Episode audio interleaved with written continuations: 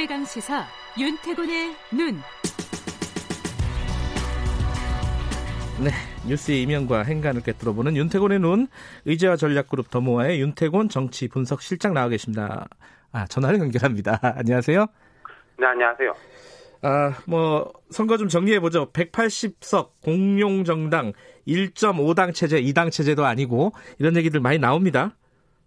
그렇죠. 그런 이야기 나올만 하죠. 지금 민주당이 더불어시민당 합해서 180석, 미래통합당, 미래한국당 합해서 103석, 뭐 정의당이 6석, 국민의당 3석, 열린민주당 3석인데 이 숫자 좀 조정될 거예요. 뭐, 뭐 190대 110 이렇게 막 타이틀을 그러니까 거는 데도 뭐 있더라고요. 범, 범여, 범야 이러는데 예. 예. 뭐 정의당을 범여라고 보는 건 이제는 안 맞는 것 같고 어쨌든 예. 보면 이제 무소속 다섯 석 중에 네 석은 통합당으로 돌아간다. 그럼 음. 이제 107석 되는 거죠. 그리고 민주당도 세밀히 계산해 보면은 더불어시민당 17석 가운데 두 석은 그 자기 정당, 소수 정당으로 돌아갈 사람이니까 네. 마이너스 2. 그런데 열린민주당이 무조건 합류 의사를 비치면서 처분에 맡기겠다. 네. 그리고 이제 그 전북의 이용호 의원 무소속 일석도 민주당 복당을 공약으로 내걸었거든요. 네. 민주당 내지는 민주당에 가고 싶어하는 사람의 총합이 182석이죠. 이게 일종의 여대 야소인데 이 정도 규모 수준의 여대 야소가 있었던 적이 있나요? 우리 선, 현대사에? 한국 현대 정치사에서 민주화 이후에 두 번 있었습니다. 두 번이요? 언제죠? 예. 첫 번째 3당 합당. 아. 예. 1990년 1월에 이제 민정당, 통일민주당, 공화당이 합쳐가지고 218석의 슈퍼 여당 네. 민주당 만들었죠. 이게 당시 전체 의석이 299석인데 이건 근데 좀 인위적으로 만들어진 음. 여당이잖아요. 예. 두 번째는 그 유시민 이사장도 KBS 방송에서 언급한 바 있는데 18대 총선 당시 여권이에요. 네. 한나라당은 153석으로 과반을 살짝 넘겼는데 친박 연대가 14석, 친박 무소속 연대가 12석. 여기는 한나라당에서 뭐 공천 못 받은 분들 이런 분들로 꾸려진다거든요. 음흠. 이걸 합친 179석. 거기다가 보수 진영으로 분류되는 자유선진당 18석. 이때가 좀 비슷하죠. 아. 그나마. 근데 지금은 좀 다른 건 그때는 여러 정당들을 다 합한 거네요. 결과적으로는. 그렇죠. 그러니까 18대가 그나마 이제 저 자유선진당 빼면은 친박연대, 친박 무소속연대는 결국 나중에 합쳤어요. 한나라당으로. 음, 네네. 그러니까 뭐 그런데 이번이 훨씬 파괴력이 있죠. 물론 음. 이번에도 뭐 민주당과 더불어시민당으로 쪼개져 있다라고 하지만은 지역구에서 163석을 얻은 정당은 뭐4.19 이후에 4.19 이후. 민주당 예. 뭐 이런 거 빼고는 네. 없는 것 같아요. 네. 뭐 어쨌든 뭐 정치평론가시니까 이 상황을 어떻게 보고 계십니까? 진중권 교수가 이제 뉴노멀이다 뭐 이런 말을 했다던데 아, 경제에서도 뉴노말이고 정치에서도 뉴노말이군요. 예. 어쨌든 현실인 거죠. 그리고 아. 이게 인위적 정계 개편에 의한 게 아니고 네. 민의에 의한 거잖아요. 네. 근데 지금 아까 1.5당 체제 이런 얘기도 나온다 이런 얘기가 있었는데 이게 이러면 이게 민주주의의 기본 원리 있잖아요. 견제와 균형.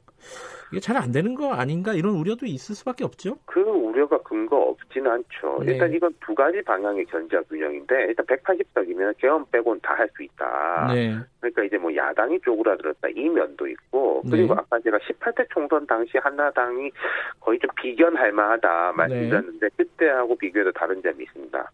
18대 총선은 결국 한나라당으로 다 복당하긴 했지만은 사실은 두 간판으로 치른 선거예요. 음흠.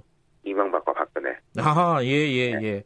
대선 직후 지지율이 고공행진하던 이명박 음. 대통령, 당시 대통령. 네. 그리고 뭐 자기는 떼놓은 당상이다. 뭐 이렇게 보고 있었던 박근혜 음. 계기빨. 이게 두 가지가 이제 합쳐져 있고 네. 그리고 당시 야당의 존재감이 없었는데 그래서 내부적 견제랄까 갈등이랄까 이런 게 있었다는 말이에요. 아. 친박과 친이 간에 그리고 예. 더 거슬러 올라가서 삼당 합당은 한지붕 세 가족이니까 말할 것도 없죠. 민정계하고 민주계하고의 갈등이 상당히 있었고 음. 예. 뭐 진중권 교수 같은 분은 지금의 일본 상황하고 비교하기도 하고 그래요. 그러니까 자민당 같이 이제 민주당이 보수 정당이다 이런 말은 아닌 것이고 그렇죠. 1.5당 체제 상징이 이제 자민당 세계적으로 보면 그렇거든요. 네. 그러니까 거기 비교한 것 같아요. 근데 음. 이제 자민당의 경우에는 개파 정치가 작동하는데 그게 바로 장기 집권의 요소입니다, 실은. 그래요? 그거는 약간 네. 좀 위기 아닌가요? 개파 정치. 아니죠. 어. 개파 간 견제와 교체를 통해서 정권 교체 욕구를 충족시켜 주는 거죠. 아, 오히려. 예. 그렇죠. 음. 그러니까 이쪽 개파에서 저쪽 개파 아까 제가 친이 친박 말씀드렸지만 그때도 우리 국민들이 약간 이게 바뀌었다라고 생각하는 시기 많았었어요. 아, 개파가 이게 바뀌면은 현실과 별개로 그러니까 예. 이명박에서 박근혜는 다르다. 음. 그런 점에서 보면은 3당 합당으로 만들어진 민자당이 자민당과 유사점이 있었던 거죠. 노태우당, 김영삼이 정권 재창출이라기보다는 뭔가 새로운 변화로 인식했으니까요. 음, 어쨌든 지금 21대 총선에서 결과가 이렇게 나왔는데 이 상황이 언제까지 갈 것인가 뭐 이런 예, 예측들이 많이들 있죠. 글쎄 이게 두고 봐야 할 것 같은데 일단 이런 건 있습니다. 아까 네. 민자당이나 거대 한나라당 시절의 구도는 보수와 중도 보수가 결합해가지고 또 지역적으로는 호남을 제외한 나머지 지역이 포위하는 형국이었어요. 네. 아까 이제 18대 총선 제가 예를 들었는데 18대 총선 민주당이 지금 통합당 비슷한 게 있습니다. 네. 그 당시 민주당이 81석이고 이번 통합당은 107석인데 차이가 꽤 있죠. 근데 이 음. 차이는 뭐냐? 영남과 호남의 의석수 차이예요. 음. 당시 민주당이 호남 플러스 일부였다면은 이번 통합당은 영남 플러스 일부거든요. 네. 딱 뒤집어서 보면은 그겁니다. 음, 음. 그리고 지금 세대적으로 봐도 지금 민주당은 3, 40대 압도적인 지지, 네. 20대하고 50대에서는 상대적 우위, 60대는 팽팽하고 70대 이상에서 확 밀리는 구도거든요. 네.